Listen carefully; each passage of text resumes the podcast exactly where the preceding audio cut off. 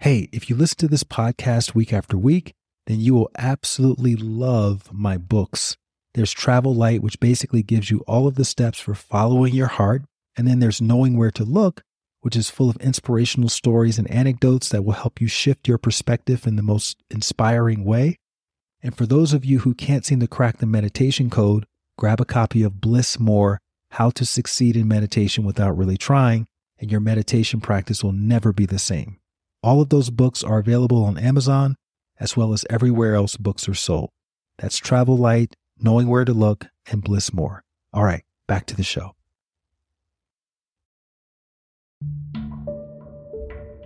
I remember graduating, getting ready to go into high school, and I had a 3.8 GPA. And I'm like, yo, Pops, you know, I, I just want a car. You know, you help me get a car. And I'll never forget this day. He looked at the report card, he ripped it in half, ripped it a few times. Just laughing through it. He's like, man, no. He said, this is how you get what you want. And I'll never forget, he came in with a half a brick or half a kilo, whatever you guys want to call it, of uh, cocaine, and handed me my first pistol. And he said, so if you want the car, and you go out and you earn it. And I remember from that day, I never forget. I was like, "Wow, who does that? Who says that to the to the you know 16 year old son?" But then there was a part of me that was excited because I'm like, for the first time, I was like, "Shit, I get an opportunity now to actually build this relationship with my dad."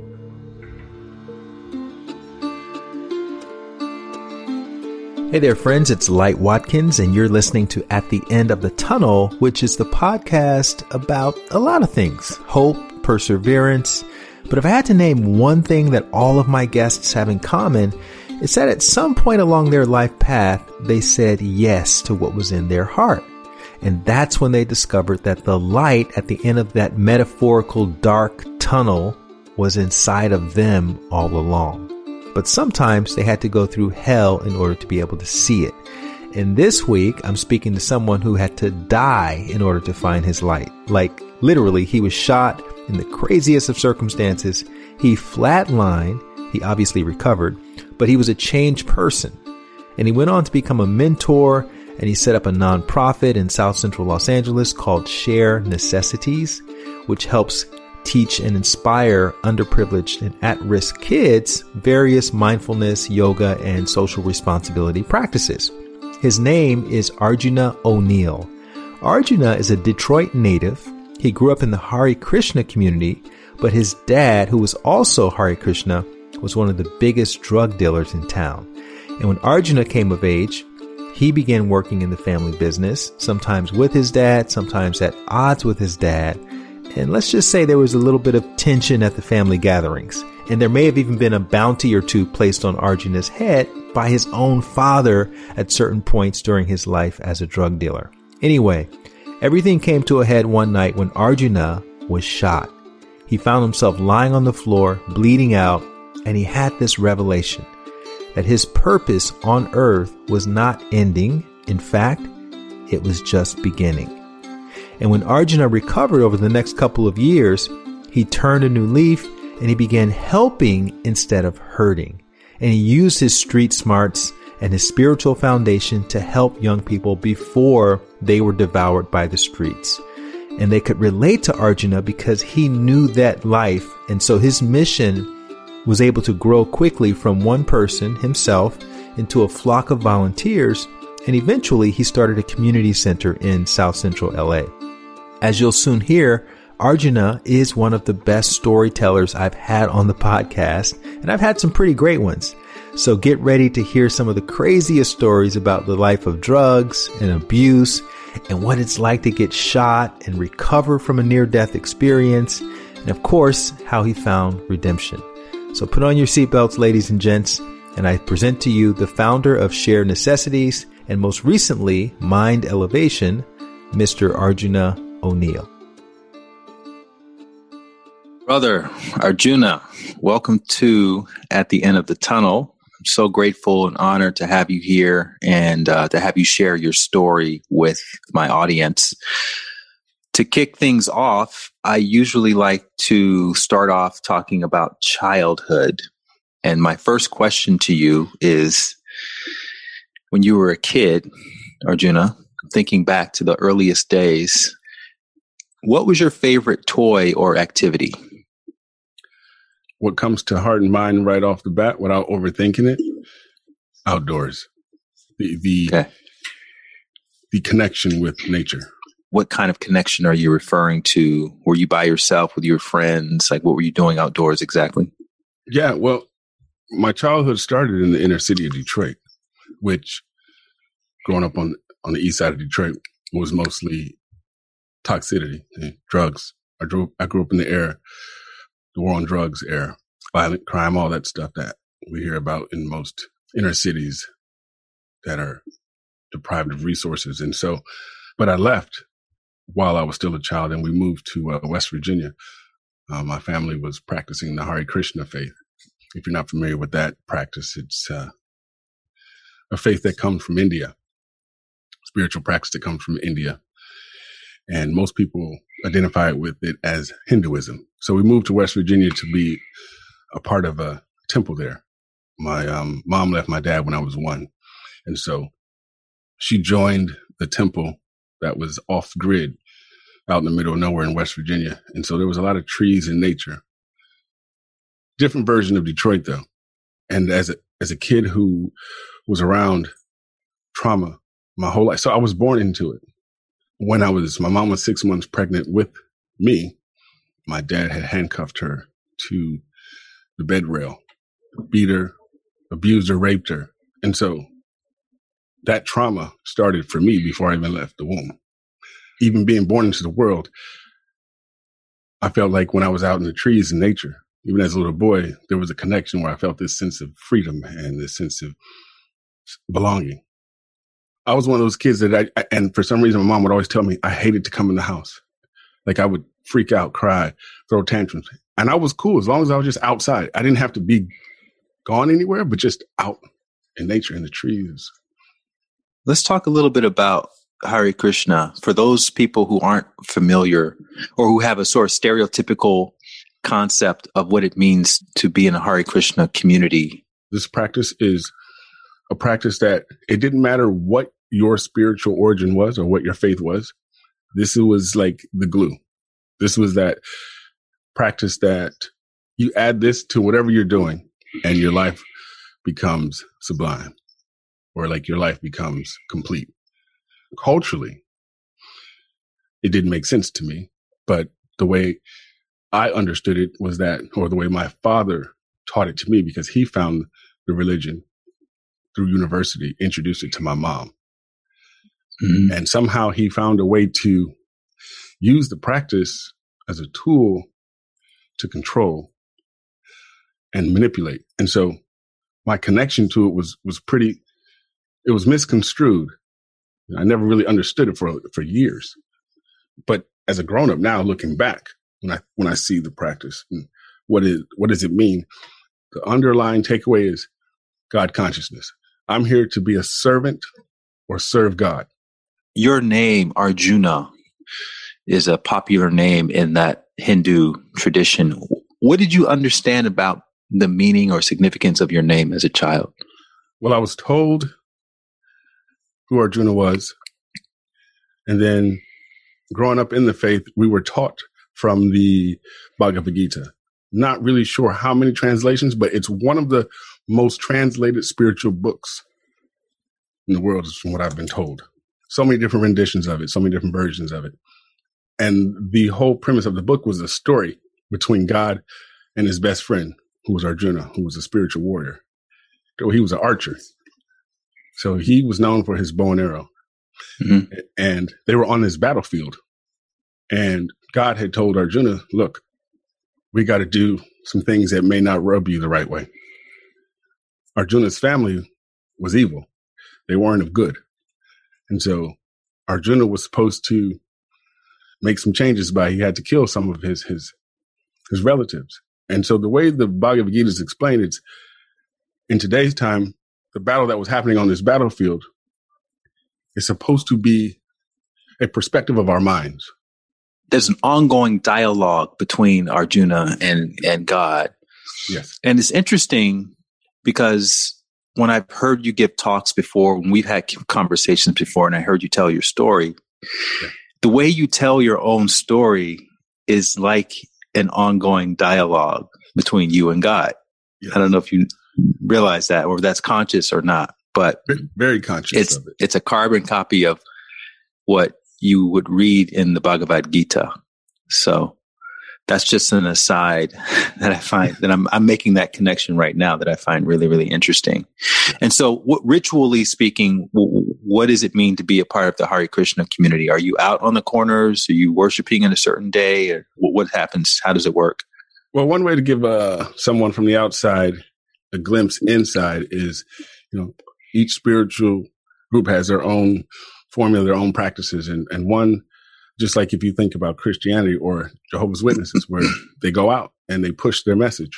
You know, um, some knock on doors, and some congregate on corners. You know, there's different ways that they put the message out, and so you have different teams. And so in the Hare Krishna world, they have they have uh, different groups that would either go out, what they would call chanting. The term is called Hari Nam, which is chanting these mantras and mantra mind, right? And so these mantras are supposed to liberate your mind. Then they have a team that goes out and they give away what they would call spiritually blessed food to people. It could be anybody, homeless or whatever.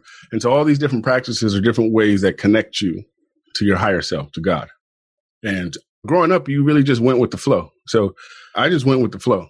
I followed the protocol because at the time, you know, you know, when we were in the movement, there was like maybe two other black families and so I, I started experiencing the prejudiceness and the racism and the uh, emotional neglect and abuse early on.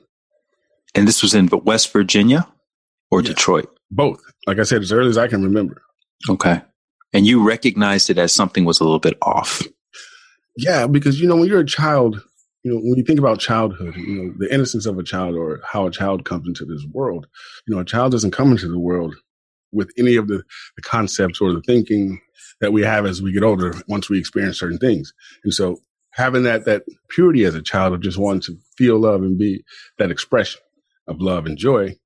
So as a child, you know, the energy that I was receiving when I would move mm. around throughout the temple or be at certain festivals and different things, it didn't match what was what I was feeling. It didn't support it. There wasn't like a connection. And when you think about children and when they, you know, family functions, you know, that child will hang out with certain relatives in the house. And then that one relative that walks in the room, the, the child just bursts in tears. And everybody's always wondering, like, you know, we laugh at it now, right?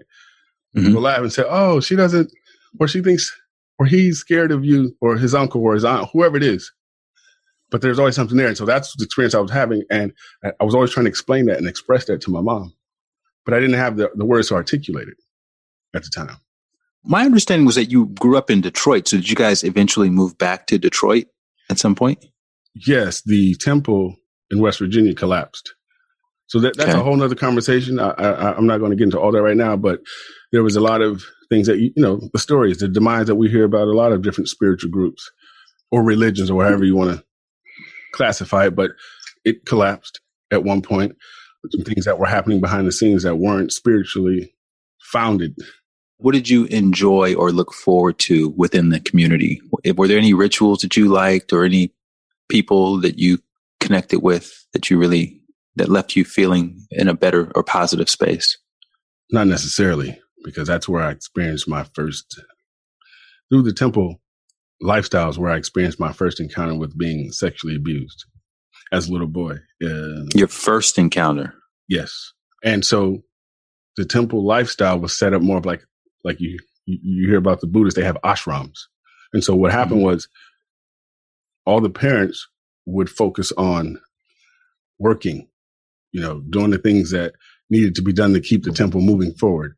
And so all mm-hmm. the kids, they put them in what they would call an ashram where they would learn, we would learn the spiritual teachings and the practices early. So they would teach us.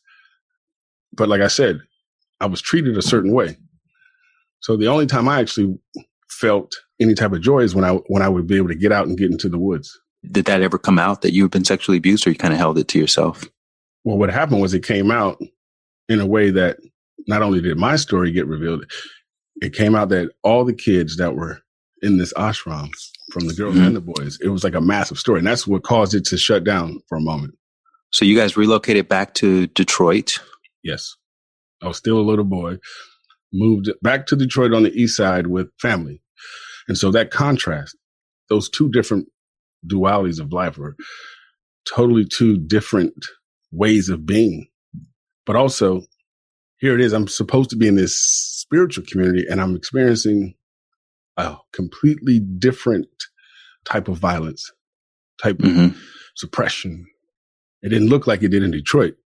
But then to come back from that and then go back to Detroit and catch it from a whole nother wave, you know, I, as a kid, I didn't know who and where to start. I didn't know who to talk to, what to talk about. And so that turned into the psychological and emotional uh, damage.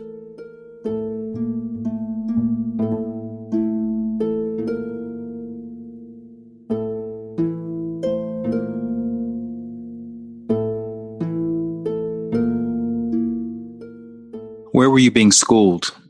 The temple had their own school system, their whole their whole education system. They had their whole philosophy of life. They had mm-hmm. more like you, you know the Amish community, or they have their whole way of doing things. And then when we went back to Detroit, I integrated back into everyday life, mm-hmm. schools, work, going to the doctor, things that you know we do in in the mainstream world.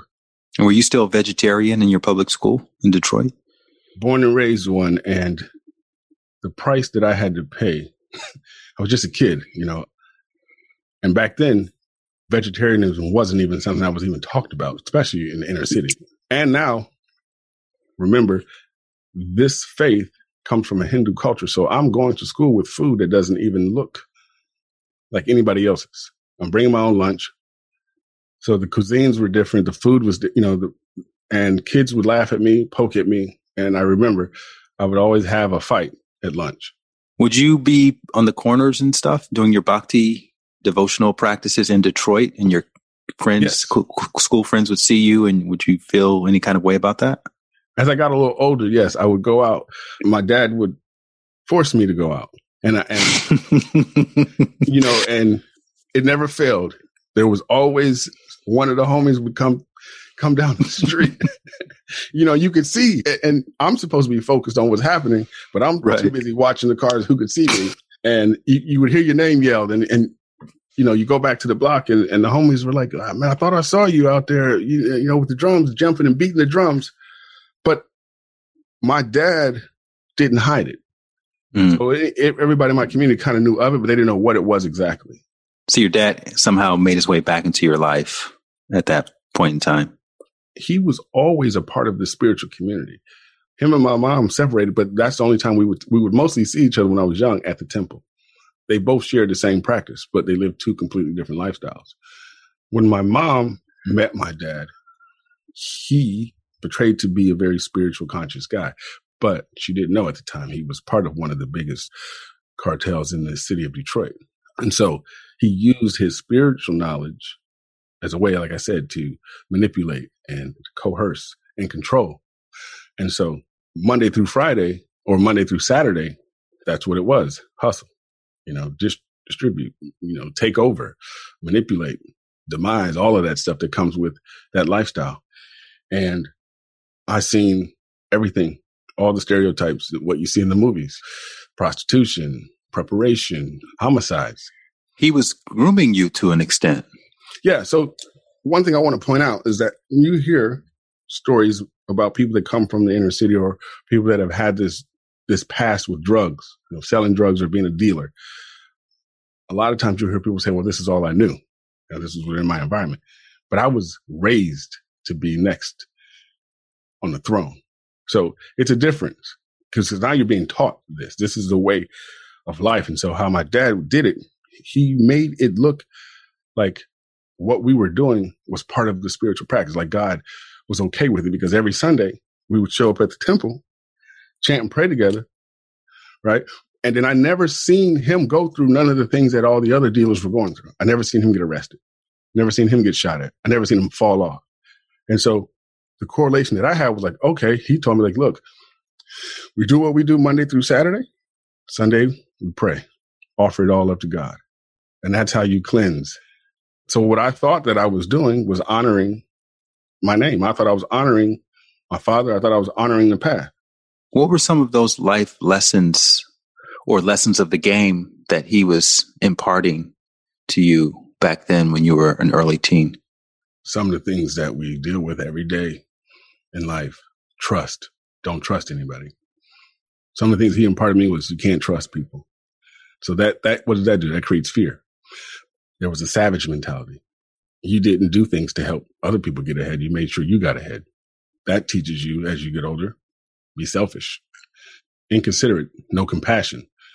He taught me the values of that would make you, I guess, a successful street person, but an everyday society person, no, complete opposite.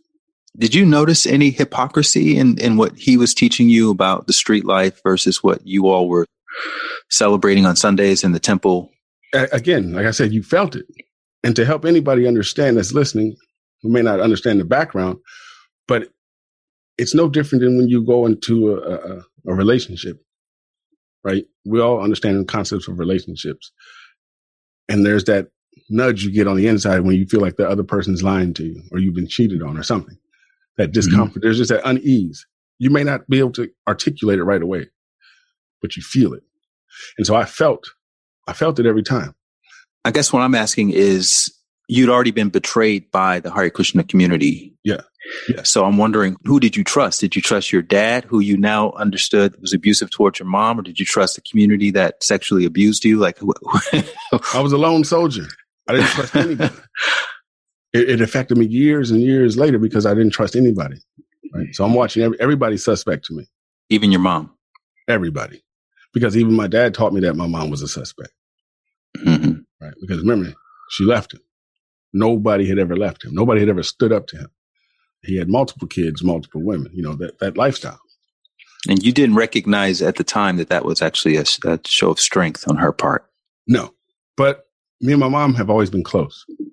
Mm-hmm. We're still close. Just celebrated her birthday yesterday. One of my greatest teachers, her journey, her story, what I seen her persevere through. But I didn't understand it as a kid.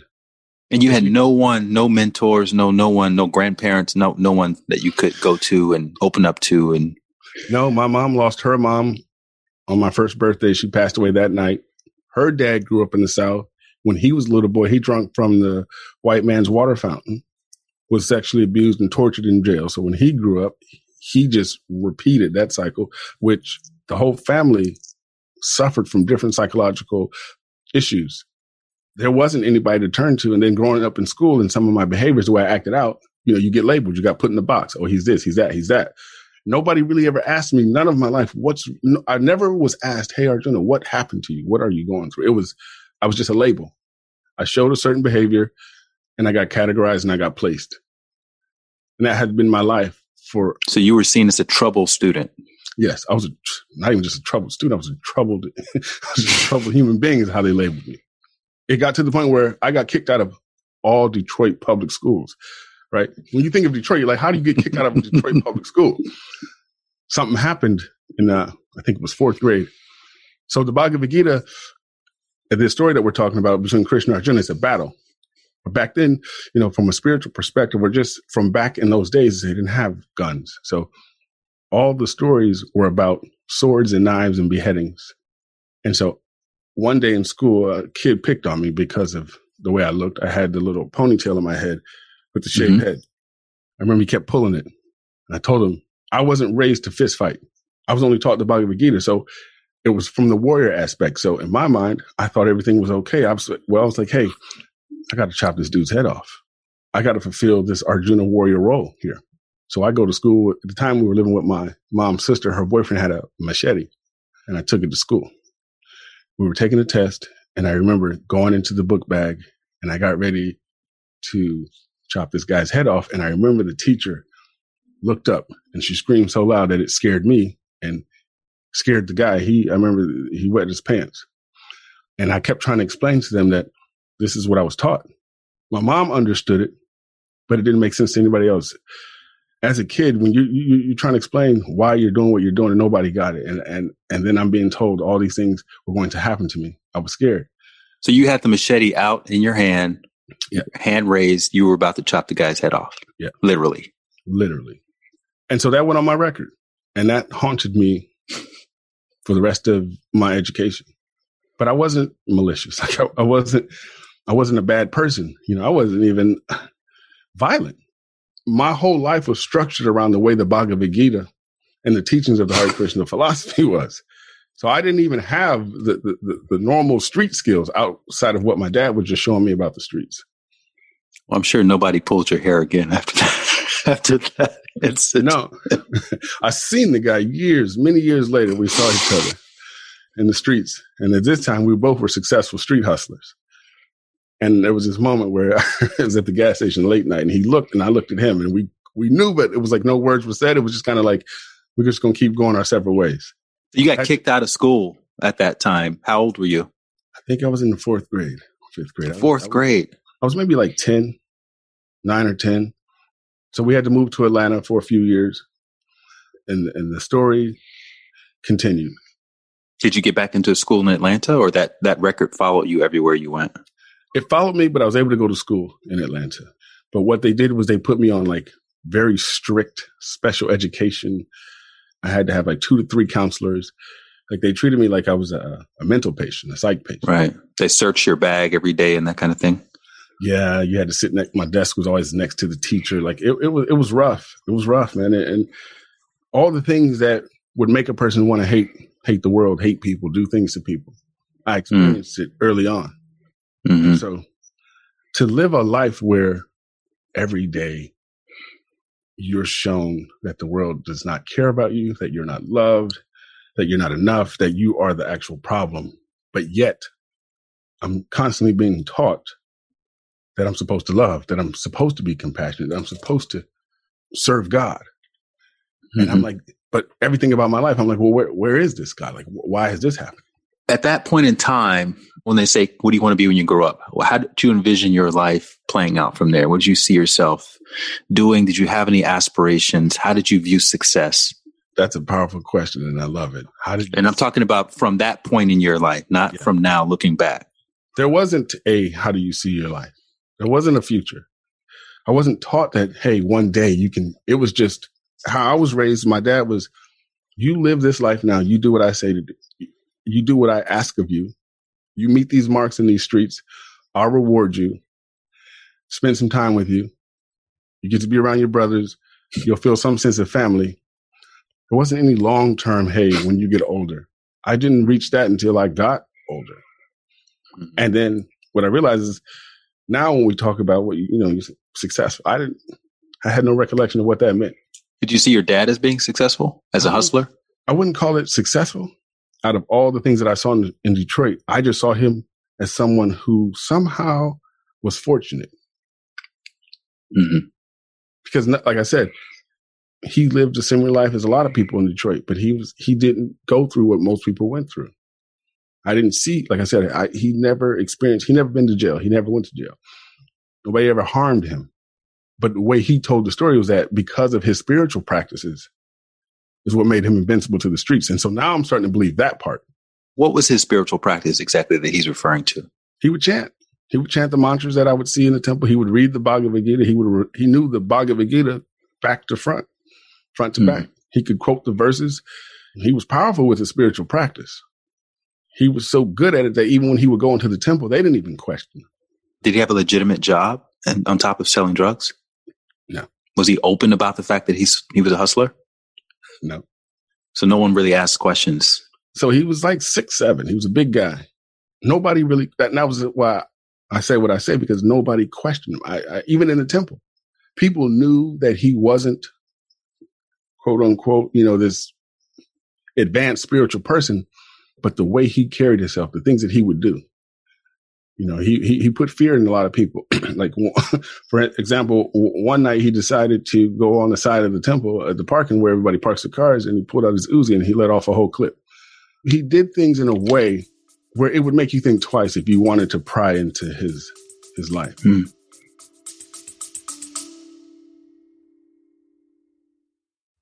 Hey there, really quickly. Have you wanted to find your purpose or be more grateful or start a daily meditation practice, but you're not quite sure where to begin? Well, if inner work is like a drop of water, thehappinessinsiders.com is like your ocean. That's my online community where you can learn real world techniques for cultivating more fulfillment from the inside out. So, whether it's learning how to manifest abundance or access your potential or overcome fear or even just start walking every day, I've got a blueprint for you, which means you no longer have to use any more shoddy guesswork. And you don't have to use the lone wolf approach to improving yourself.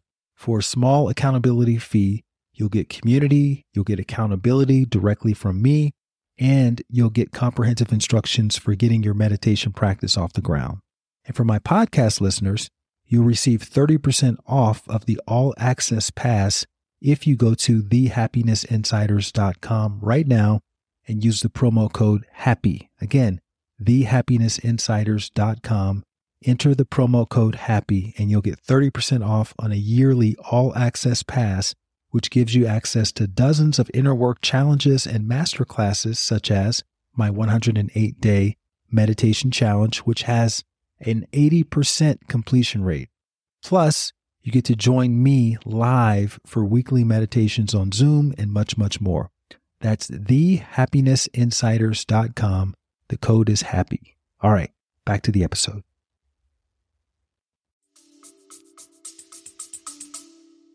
Because I've been to the Hare Krishna temple in Los Angeles before mm-hmm. on Watseka on Sundays. I've been a part of that whole thing. It's a really beautiful, peaceful, everyone's like in communion and fellowship. That would be a very odd scene to have somebody pull out an Uzi and let off a whole clip yeah. in the middle of that. Are you basically saying that's what happened with your dad? Yeah.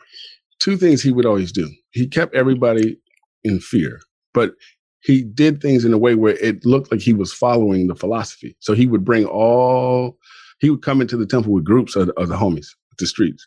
Remember, there aren't any black people really in the movement. So he mm-hmm. would show up, 10 guys, five guys. He'd bring all the family. And so they looked rough. They looked different. So nobody really, and, and what he would share was that, hey, I'm bringing people to be exposed to this, this practice. That was how he played it. And he did though. Like a part of him really believed that he was doing his spiritual duty by exposing people to the practice, but yet his behavior and his lifestyle didn't match.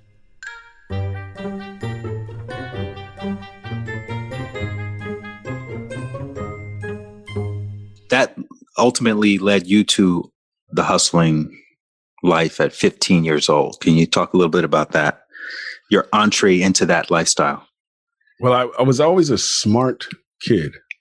I was always advanced than most kids in, in, in my age group. And so what my dad wanted was me to be more like him. And how he did it was he made me feel like the only way that I could actually have time with him, spend time with him, was that I had to show him how to use my education or my my smarts to advance in the streets. And so I remember graduating, getting ready to go into high school, and I had a 3.8 GPA. And I'm like, yo, Pops, you know, I, I just want a car. You know, you help me get a car. And I'll never forget this day. He looked at the report card, he ripped it in half, ripped it a few times just and threw it. He's like, man, no. He said, this is how you get what you want. And I never forget, he came in with a half a brick or half a kilo, whatever you guys want to call it, of uh, cocaine and handed me my first pistol. And he said, so if you want the car and you go out and you earn it, I never forget. I was like, wow, who does that? Who says that to the you know, to, to the you know six year old son. It didn't seem abnormal to the extent that that's what it, all my brothers, that's what everybody was doing. But uh, again, that internal, that that inner was like, man, nah, this ain't it.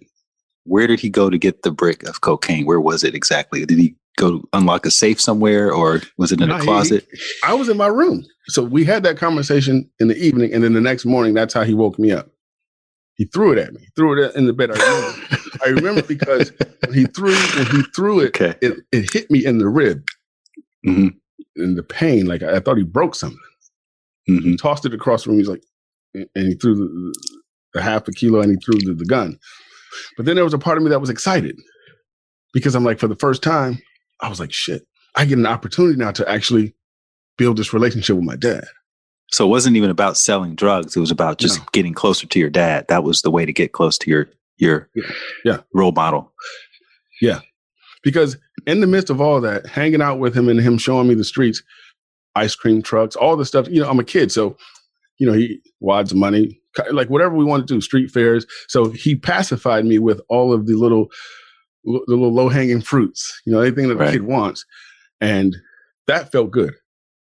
So I didn't really make a big deal about going on the rides and the ride alongs and all the different things, even though I saw things that didn't feel good. They, and you know, I seen things that would scare the average person.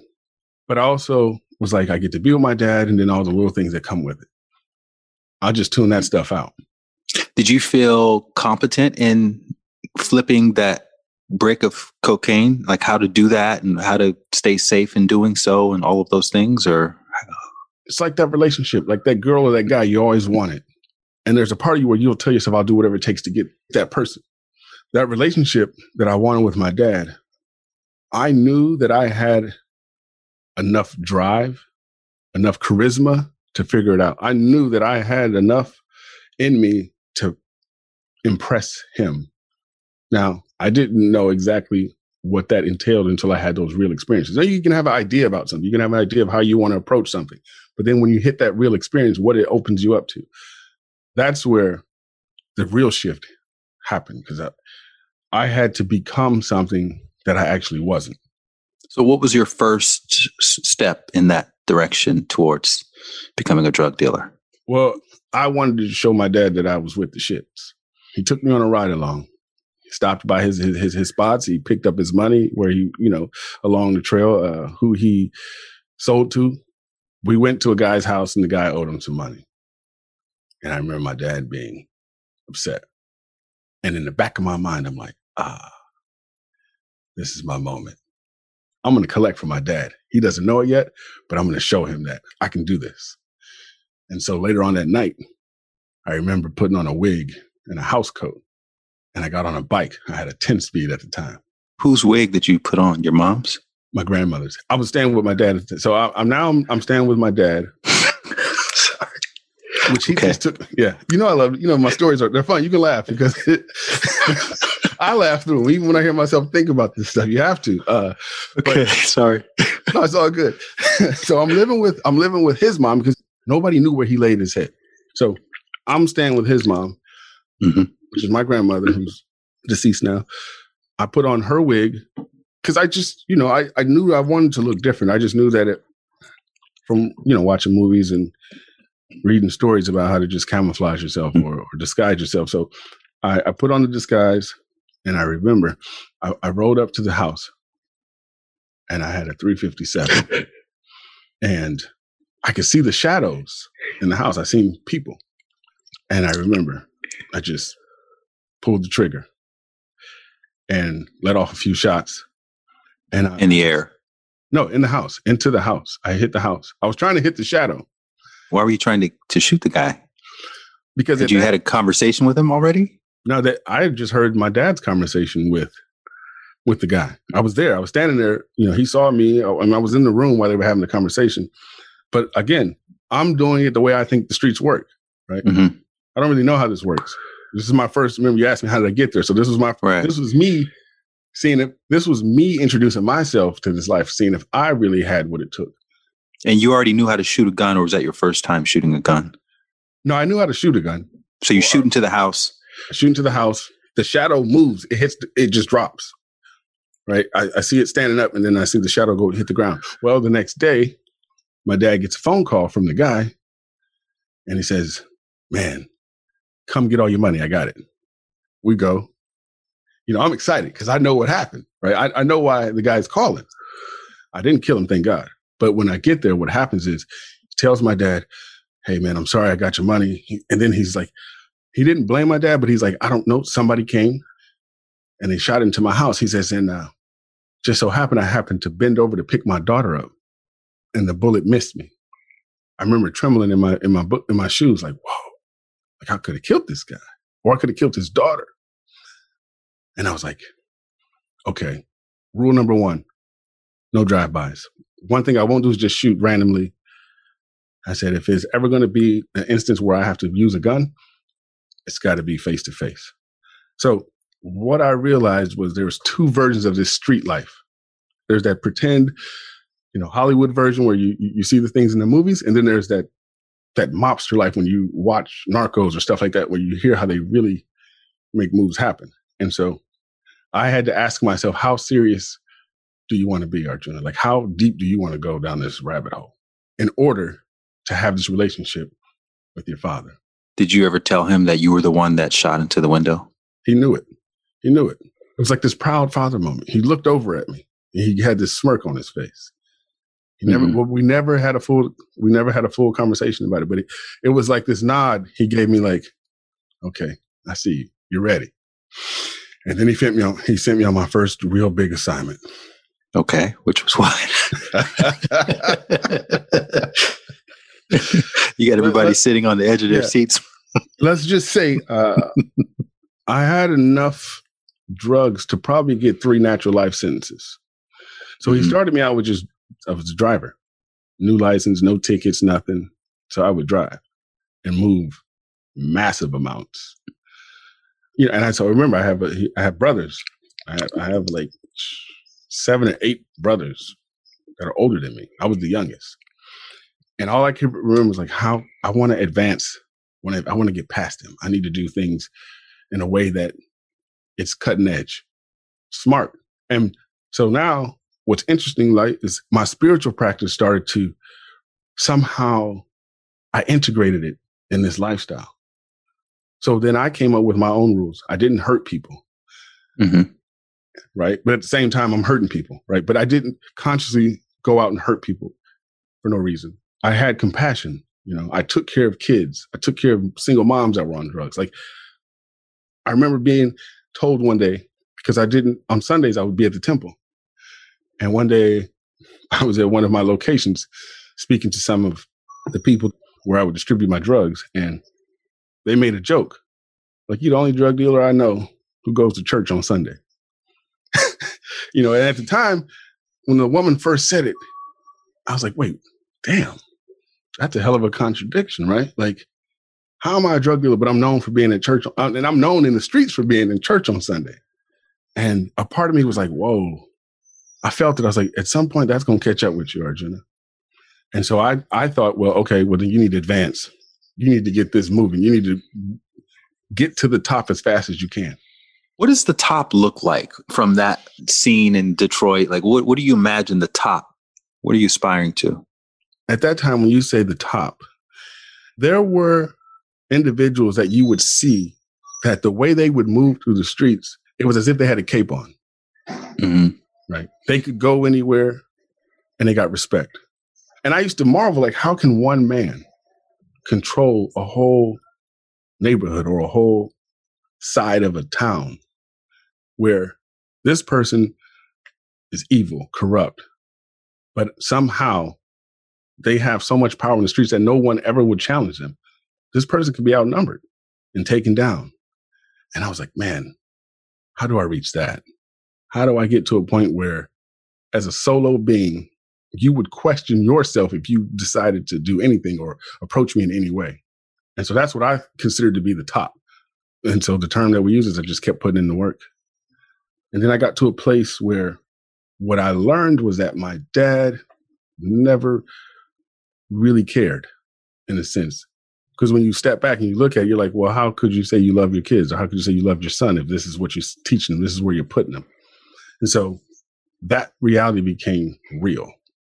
One day, me and my dad decided to have a conversation about growing. I was like, hey, dad, I've, I've reached this level. I'm ready to create my own entourage, my own group. And he was like, no, it don't work like that. You only do what you do through me. And I'm like, I'm, you know, I know the numbers now. I see how this system works.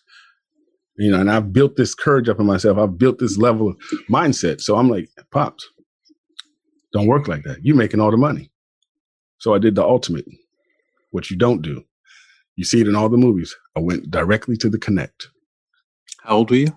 Somewhere 18, between 18 and 20. Were you in school at high school? Did you drop out of school? Like you were 3.8 great point average student. What happened to that? Never dropped out of school. Kept going. I had a, a way about myself that I carried myself in such a debonair way, in such a, a, a very suave, you know, I, I, took on some of my dad's characters, very, very smooth but manipulative. And and what I did was I would just go into the class. The teachers understood that something was different about me, but I had a way of using my words, and I, I would just get my work in advance. I would tell a story. Hey, teacher, this is what's going on in my life. Da da da. Get the work in advance, turn it all in at the end of the week, and that's how I did it. I never stopped going to school. I never stopped educating myself either. So you were doing the school work during the day and the street work during the day. I mixed it all during the day. okay. So you you went to the Connect, and what happened then? Well, money talks. This guy was my dad's childhood friend, so he, you know he broke it down. He says, "Look, technically, I should kill you." Mm. He said, "But I've been watching you." And I've always had this about me where people f- were fond of my personality. Like I was different. Mm. And now I realize what it was. It was it was the spiritual practices that were enrooted in me, but I didn't know it at the time. And so he's like, "Hey, I'm gonna do this, but you know what this means, and you know where this is gonna change your relationship." He says, "But if you're willing to go there, put your money on the table." And now, wasn't he risking retaliation from your dad by doing cutting that deal with you? Not necessarily, because see, in the streets, you understand there's a part where money takes that, and that's what we hear about all the time. You know, how money corrupts, how money changes the way we do things, how we allow money to influence. And so from that perspective, it was like, well, the money was there. So from a street perspective, like he had his money, his money was together. And as far as he was concerned, that conflict was between you and your dad. He didn't really care where the money came from. Yeah. And that's how it works. It's like, hey, this is between you and your people. As long as you're good here, we're good. I have nothing to do mm-hmm. with what happens outside once you walk out of this door. And sure enough, I got the phone call. I'm sure you called your dad right away. Oh man, I got the phone call. what happened from there, man? My dad put a hit out on me. What does that mean exactly? I defied all orders. He put a hit out on me, like, "Hey, bring him to me, dead or alive." I had a bounty on my head by my own dad, and so this played out for about two or three years. We would see each other in the streets at lights. He'd pull out a gun, I'd pull out mine. Or at the temple, he'd see my mom. And it got real when he told my mom one Sunday, he saw her in front of the temple. They both went on a Sunday. And he told her, he says, Hey, when I see your son, I'm killing him. And she cried. And she didn't know how to tell me that he told her those words. And I wasn't even mad that he said he was going to kill me. The fact that she shedded a tear from that point forward, my relationship with my dad it was war, all out war. Because one thing that I did know through my whole journey, like, is that my mom never left me hanging. Even though my dad said things about her, and even though I was living with him for a time, my mom has always been, to this date, a spiritually loving, compassionate, kind person. Even though she had her challenges, her drama, her stories, but she always practiced what she preached. Had you developed that trust in your mom at that point? Because earlier you said you did not trust your mom. No, at that time I had developed it, but I didn't trust her because she had to turn me in where I was admitted to the mental hospital when I was 16 for an incident that happened between my dad and I. And I told the therapist. And the therapist asked me, Well, would you ever hurt your dad? And I said, Yeah. I'm angry enough to hurt him. She says, Well, how? I said, With this Glock that I have on my hip. And at that time, I didn't, you know, I'm, I'm thinking that I'm just being able, I'm, I'm like, this is my You can be honest. Right. So I, and I didn't know. So she, you know, as soon as I left out of the, she hit the button. And so my mom gets a phone call. It's like, hey, your son is armed and dangerous. You got less than 24 hours to turn him in. If we find him, we might kill him. Hmm. So my mom called me, whatever. And I ended up getting admitted. And I turned 17 in the mental institution because I was so angry. So to have that experience and to be put in a padded room and be in a straitjacket. And through all this whole story and everything we're talking about, the only thing that I can tell you that was really wrong with me, like, was just that I was hurt, deeply hurt and abandoned. Like I didn't feel like I had anybody. That was it. But just from those two feelings, I was able to fuel myself in a way that made me dangerous. I was a different kind of dangerous. Between you and your dad, was one of you bluffing? Like, why didn't why did it take so long? You said two or three years. You guys were chasing each other around like Pacino and and De Niro and Heat. Yeah, what happened was I realized I was the first person that was able to get behind my dad's card. Like, I was the first one that actually got to see him, see him. Right. Mm-hmm. No one else could get close enough to. He never let anybody get close enough to him to really read his true demeanor. I figured it out from going to therapists, being locked up in an institution. I learned a different psychology. And so I was able to get inside. And then once I was able to get inside his head, I was like, oh, you're a normal human being like everybody else. Mm-hmm. You just have a damn good mask.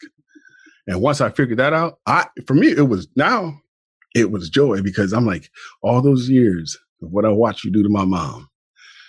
So I I actually let it carry on.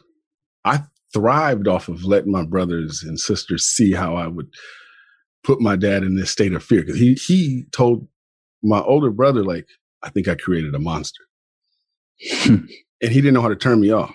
But then mm. you know that it gets good to you, right? Your intention was to do this, but then there's that power that comes with it. Then there's this the voids of the hurt and the suffering. I started feeding that through the through through our interactions, through the fear that I saw in him.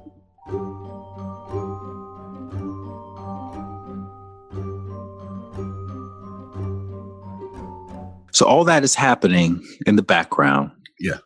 You're 19 years old. Yeah. And you're in your apartment with your girlfriend or some woman you were dating or yeah. what, how, what was that? How you explain that relationship again? Because it's very complicated.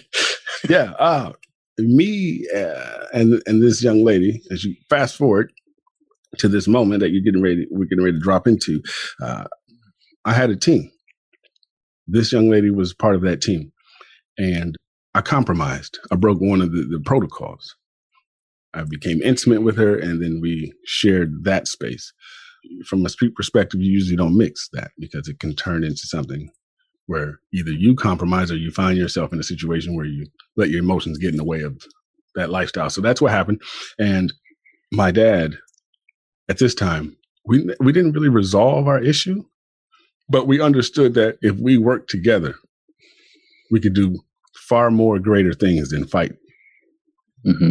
And so somehow naturally we ended up getting back in in flow. And we joined forces. And he called me to go to pick up something to see something. And I remember telling him, like, look, but I always had this thing like, man, I shouldn't mess with him. And I did. And so my dad called and he asked me mm-hmm. to come.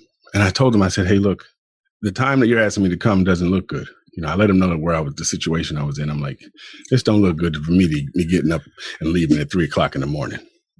I'm like, can we do this at a different time? He's like, no, do it now.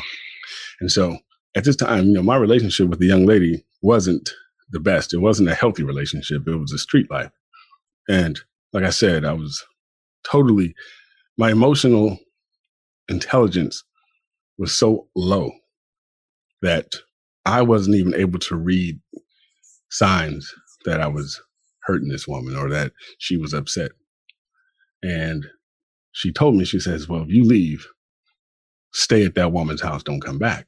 And I'm like, I couldn't tell her because at the level of the game I was playing, you never disclosed when you picked up or dropped because that's how people get hit, robbed, killed. And so I had to make up a story. And I was trying to tell my dad, I said, hey, I got to get back. Well, he didn't honor what I asked. And so I ended up staying out all night. Stuff wasn't ready till the next day. And so I came back.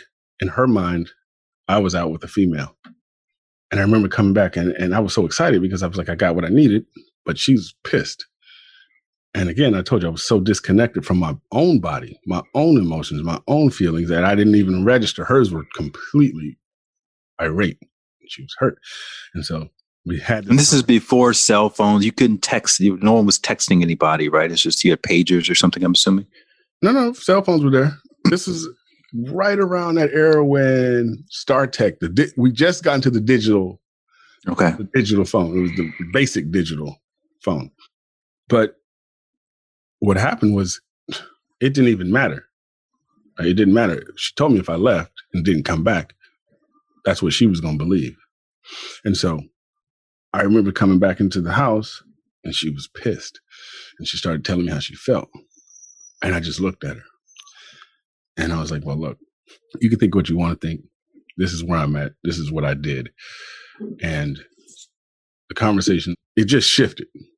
And I remember her telling me, you know, I'd kill you. A part of me was like, shit, go ahead. Like, really, like, I really was like, it's cool. But then another part of me was like, I didn't want to die, but I wanted to challenge it. I was so angry inside and so hurt that I would challenge any situation that could have taken me out. And so I told her, do what you got to do. So she went in the other room, grabbed the gun that I had in the drawer, pointed it at me. And when she realized, she looked me in my eyes, and when she realized that I was what you what we would say, oh, heartless or cold hearted, it scared her because she's got a gun pointed at me, and I and I showed no reaction. And so once she realized that that's what happened, she tried to uncock the gun, but didn't know how. And so when she was lowering the gun, it went off, hit me in the lower abdomen, and the bullet exploded inside of me and ripped through my femoral artery. And that's when life shifted for me completely. I had an experience that changed my life forever. When she had the gun pointing at you, what was your mindset in that moment? Well, when I looked down the barrel of the gun, I was like, this could be quick. In my mind, I'm like, if she does this, it's going to be quick because she's pointing it right at me. Right. I'm just like, how fast will it happen? And then I'm like, hmm. A part of me is like, like I said, I was so empty. I'd been carrying so much heaviness that I didn't think that she had the guts to do it, but I also was open. I was just open to the experience. I didn't run from it. And I found that to be very interesting in that moment. What does it feel like to get shot? what does it feel like to get shot? Well, I got shot with a 38 caliber long grained. So it would be the Saturday Night Special edition. That's the one that you usually see the police officers have in their bootstrap in all the movies, that backup. And if you wonder why, they always use that as a backup because it's a powerful caliber pistol, the long grain. And when it hit me, it felt like a semi truck hit my body like I was up against a wall. And in that moment, I remember thinking, wow, we definitely could have had a conversation about this. okay. I was like, shit, we could have talked about this. that was the first thought. Like when it hit me, I was just like, damn, we could have talked about this. we definitely could have worked this one out. And then I don't know why, like, but I saw the look and hurt in her face for the first time. And I instantly had compassion. I was like, damn, oh, a part of my hurt, I saw it in her. So now I'm that, now I'm like, wait, it's starting to make sense what's happening here. Because I can register now where I'm at through her, through the look in her eye. And she was horrified that she did what she did. And so she decides to turn the gun on herself. And I'm like, whoa, whoa, wait, wait, wait, wait. I said, hey, hey, hey. In my mind, I'm like, wait, you can't kill yourself because if I make it and I can't explain why you're dead, I'm not going to prison like this. Not in this condition. I'm not going to prison at all, is what I'm telling myself.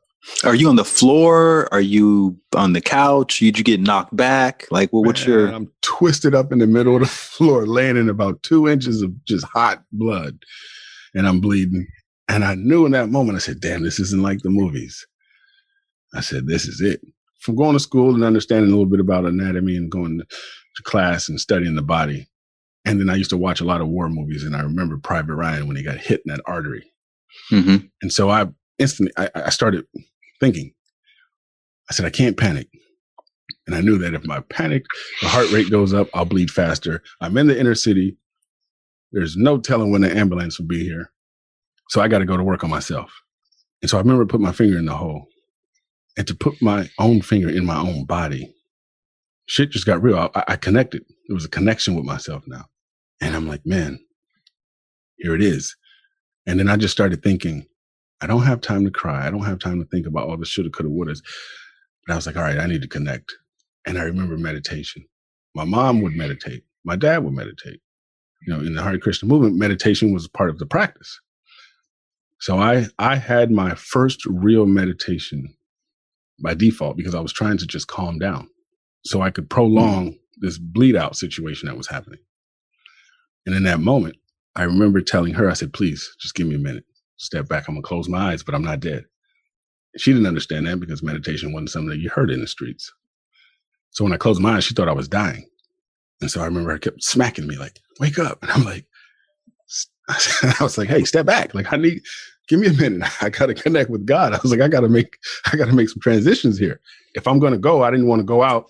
Right. If I, if I, I, in my mind was, if I have to die, I can't die in this space of fear, panic, or remorse, like feeling bad about myself. I said, if I want, if I'm going to go out, I need to go out in a state in a higher consciousness of all the stuff that I was taught through the Bhagavad Gita.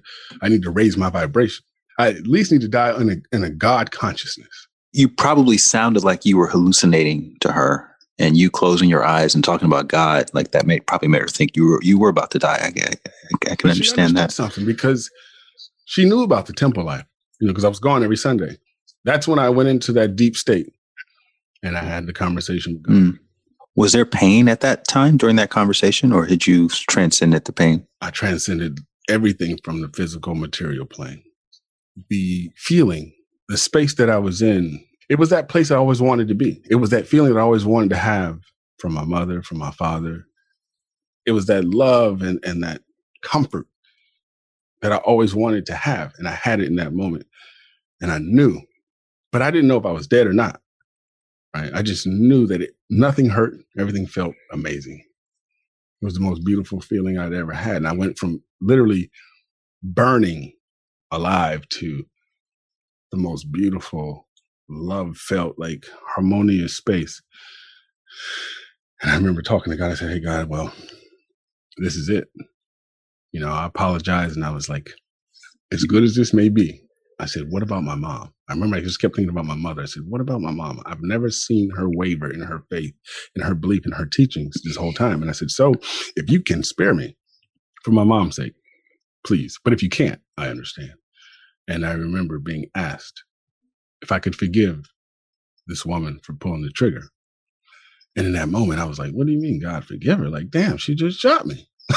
like, that's a tall order right there but a part of me knew that there was something more to this this this this opportunity but i didn't understand what it was and so in that time in that moment i thought oh he's just asking me to you know forgive this person be kind to this person show some compassion something that i had never done with her all this time but didn't realize years later that that forgiveness that level of compassion that i was allowed to experience in that moment is the same forgiveness and compassion that i've been able to use to not only heal myself but that I, I can use anywhere in the world with anyone in any circumstance. But there was a street code about forgiveness in a situation where someone shoots you, right? Yeah, I dealt with all that too. Outside of all the spiritual and the beautiful side of it, yes. Once I realized that I was going to the hospital, um, I flatlined when the ambulance came. They revived me. I left out of the apartment where I made the news as a dead body leaving the scene. But they brought me back at the hospital. I had the whole experience that you see in the movie where you run down the hallway. I don't even know how that scene is. I always trip on how that scene seems to be a scene that everybody has that has died and come back where you you're hovering over the body and all that the, the one where you they're running down the hall you know where the, the nurses are trying to save you and, and mm-hmm. they're putting the mat all that like you hear a lot of stories where and then they the gas hit me and I come out 14 hours later lost 75% of the blood in my body I'm a whole new somebody because I don't know whose blood this is. I'm not even connected to myself. Uh, my body has swollen up so big. But the real takeaway for me in that dying experience is what I got to see is the way the world moves. I got to understand the Bhagavad Gita in that moment. All the teachings, everything that I was trying to avoid, everything happened in that split second. So can you imagine like seeing life in like five seconds. Like everything that you're supposed to do, how you're supposed to be, how it's so quick, and then check out, and then you come back, and then you're trying to articulate this. Right? It was a beautiful experience, but now life, I'm back. I'm living, I'm hurting, I got to heal. I'm paralyzed for a year. Can't run. I can't run from my thoughts. And so what I got to do, like I was blessed with the opportunity to lay in the middle of the floor and go over every thought that I ever had. I got to look at my entire life and just rewrite the story. I went through some massive surgeries. You know, it, it was a lot that happened to me. But the most important piece was the time with myself. Couldn't run, couldn't walk. And following that up, I got a little more time with myself because I had. Wait, I, I have a question about this. So you're in a basically you're living in a trap house. I'm assuming there, there's drugs all over the place. There's guns. Yeah. The ambulance comes. They get you. Obviously, somebody looks around and says, "What is going on here? That's illegal." What is the ramification of of that? Well, like I said, I'm at a different level in my industry. So instantly, you know, I in the building, I'm in an apartment building. I had lookouts, right? I had different units where I had, if anything ever happened, we can shut the whole building down. So when they heard the shot, team came down. I had them take everything out of the house. So by the time the ambulance got there, it was just me, blood, and. Did anyone want to hurt the person that hurt you? Oh man, yeah, that was the hard part because I was trying. I couldn't really talk, so I'm writing notes in the hospital. I'm writing notes and I'm giving, and I'm trying to explain to people like, you can't touch her. She's off limits. Because that was your agreement with God. Yes. And it did well, it to this date. My sister, who I'm here with right now in Florida, has yet to ever, she's never spoken to, and I have a son with this woman now, but never spoken. Will not. There's people that have never forgiven. What was your other agreement with God in that moment? When I was laying there looking at my body, asking, what's next, God told me that you will take this story, this experience, and you'll go back into the world. You'll start in the areas, in the communities that look just like this, where you were raised, and you will share this message. You tell people the truth about compassion, kindness, love, all the things that I talk about now. And I was like, well, God, how would I do that? And I remember God telling me, like, don't worry, I'll put you back together. And this is how I knew that I was going to be okay because God showed me, like, I'm going to put you back together. But God told me, He said, remember this moment because everything that's going to happen to you the doctors are going to tell you what they believe based on studies, medical reports, education. He said, You're going to go through the whole process. You're going to die. This is going to happen, but I'm bringing you back and your body will be restored so you can do the work. And I was like, Okay. So I remember when they wanted to amputate my leg and do all these different things, I refused. I said, No. And they told me, so they're the ones who told me that I was in shock because I was talking to the actual doctors about the God stuff. You said, no, no, no, it's all gonna be fine. God, it. God's gonna yeah. sort it all out. And I remember like, make sure- hit him with a few more, like 20 more cc's of morphine. He's, we're losing him. right. He's hallucinating. yeah. Uh, like, he's talking about God. Hurry up. crazy, right? Like, but that's supposed to be our ultimate, like, you know, and that's what the Bhagavad yeah. Gita is about, is advancing to that level of consciousness. So the whole premise of the Bhagavad Gita is will you remember God at the time of death? Period. At the very end of the book, that's what it's, it has all these analogies and stories and parables and examples.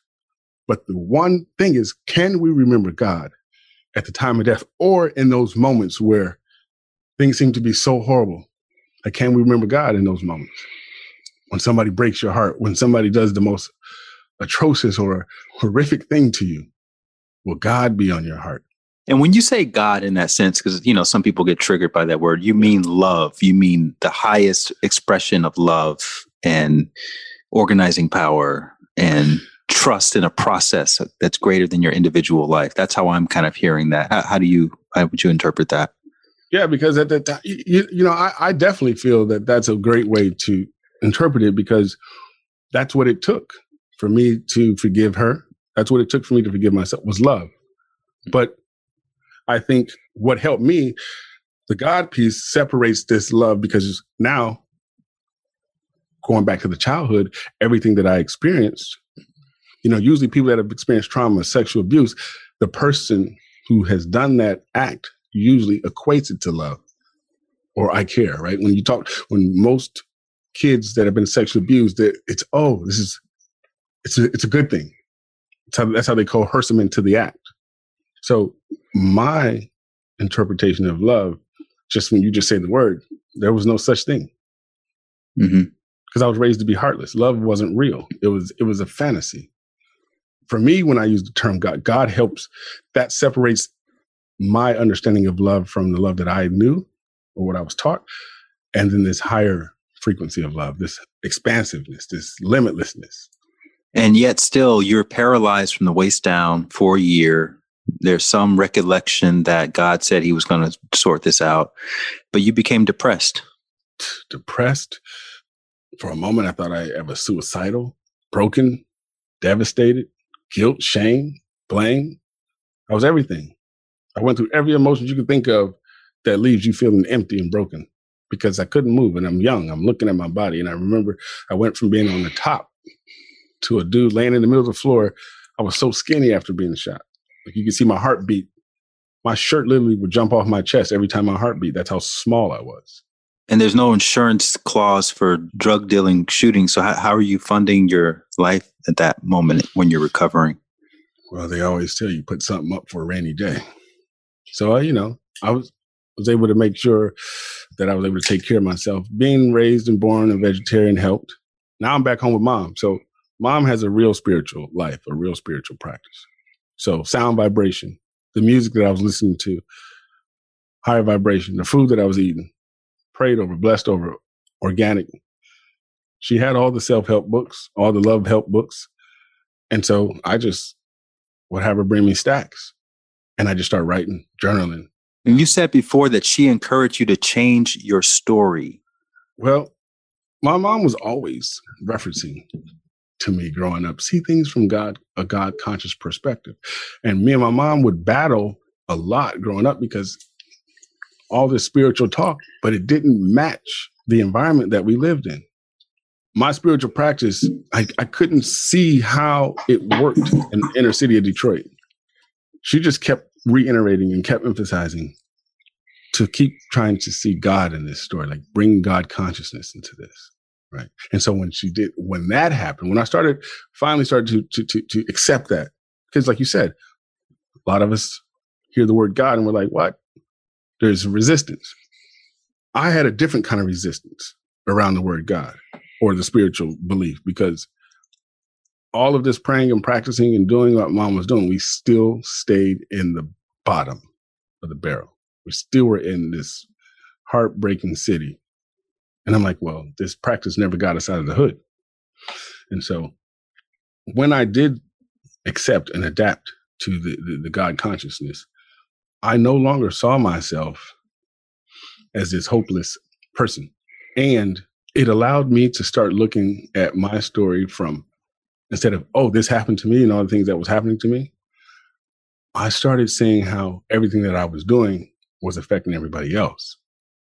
A lot of times when we go in, in life, when we flow and things are happening, we think about what happens to us. Rarely do we sit back and just contemplate on how our actions ripple out and affect how many people we've affected by how we behave. And so when I was able to sit back and I thought of all the lives that I encountered and what I was pushing in the streets and what I was doing, it shifted some things fast because I'm like, well, you're not the victim. Those are all the victims. And you had stopped dealing at that point, I'm assuming? At that point, I did, but not completely.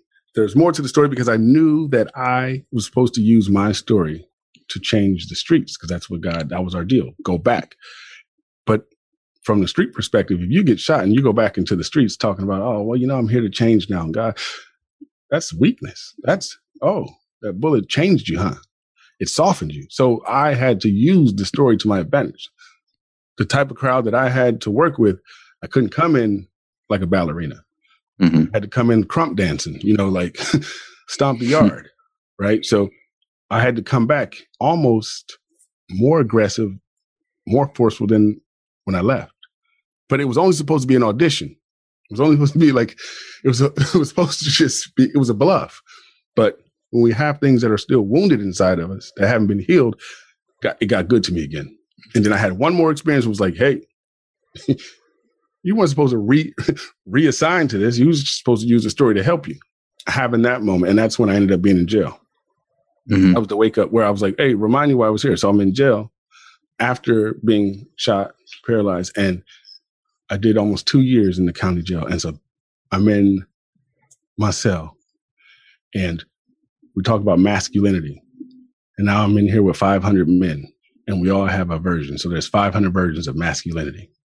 Mm-hmm. Everybody's got their own interpretation of what a man is. And we're in this, in this, in, in these walls. And I use my story in such a way that it changed lives in jail. And that's how I got out. And I got out. And that's when I started all of my mindset stuff and share necessities. That's a part of the 10 years you spent working on yourself, the jail experience, the county jail. Did you also get a Bachelor of Science and Bachelor uh, Associate of Arts in Business and MBA during that time? Yeah. After I got out, I knew now that I had to. So remember, I told you I used that story, the street story, to shift the perspective of, of that lifestyle that I was living. So now mm-hmm. I'm not living that life anymore. Right. So I have to integrate back into what we call society, the noble, the everyday good person. Right. In order to do that, I knew I had to put some things on my resume. So I went back to school to show that I had the discipline, to show that the mindset that I had worked on myself. So I got a, yeah, I got my master's degree in business development, got a whole bunch of other certificates, certified yoga teacher trainer, got trained in trauma informed yoga, meditation. And that led to the creation of Share Necessities. Yes. You described it as an inner calling. Was that the same? Was that another conversation you had with God? Yeah, well, because I was supposed to go back, right? I was supposed to go back into the same communities. And so how that looks on it on a material level, on a surface level, is nonprofit work, charitable work, mm-hmm. philanthropy. Mm-hmm. So that's how I did it. Through the organization, I was sharing the same tools. So basically, I took my personal practice that I used to develop and rebuild myself and turned it into a curriculum for people that come from the same background.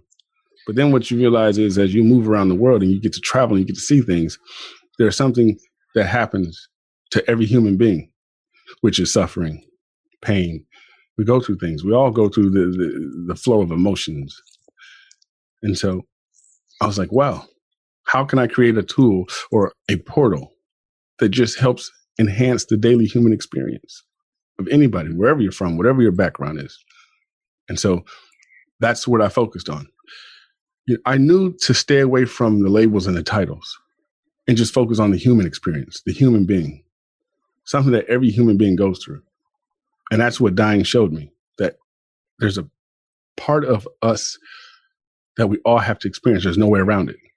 And so that's what I've been spending the last 20 years speaking to, working on, building, growing, innovating. Talk a little bit about the genesis of Share Necessities. Where where where did you actually implement that? I know there's a community center involved. What were some of the early days like in Share Necessities? I started in Detroit. I'm a parent. At the time, my boys were were young. My mom never let us go outside without supervision because of the streets. So I would go outside with all my, you know, the kids. And then what you realize is there were so many kids that didn't have male role models, dads. So I was the neighborhood dad the hmm. housing market was so jacked up that there were so many vacant houses. So what I did was I on our block we had three vacant houses. I turned them all into community houses. So all the kids we would clean them up. One house was you know the volleyball, and one was where I would teach kids the emotional intelligence. So it started in Detroit. It's just was that was that back when they were selling houses in Detroit for like five dollars and stuff like that, like these crazy this yeah deals. This, I did yeah. Well, I started this right before they made that a big thing. But yes, mm-hmm. and it brought the community together. It changed. It changed a lot. And so when I when I realized I was onto something, but then I knew I had to leave too. Because one thing about the streets is the streets don't evolve. Streets don't evolve. Even though I was evolving, streets wanted me to still be the other version. Mm-hmm. They didn't want to let go of that old story. I was their hero. They didn't want they didn't the new light version, no. and so I said, well, you need to pack it up. And growing up, I didn't know. I was always watching different shows that showed California and listening to Tupac talk about California.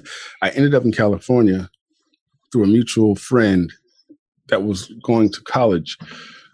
I visited, saw each other on Facebook. I came to visit.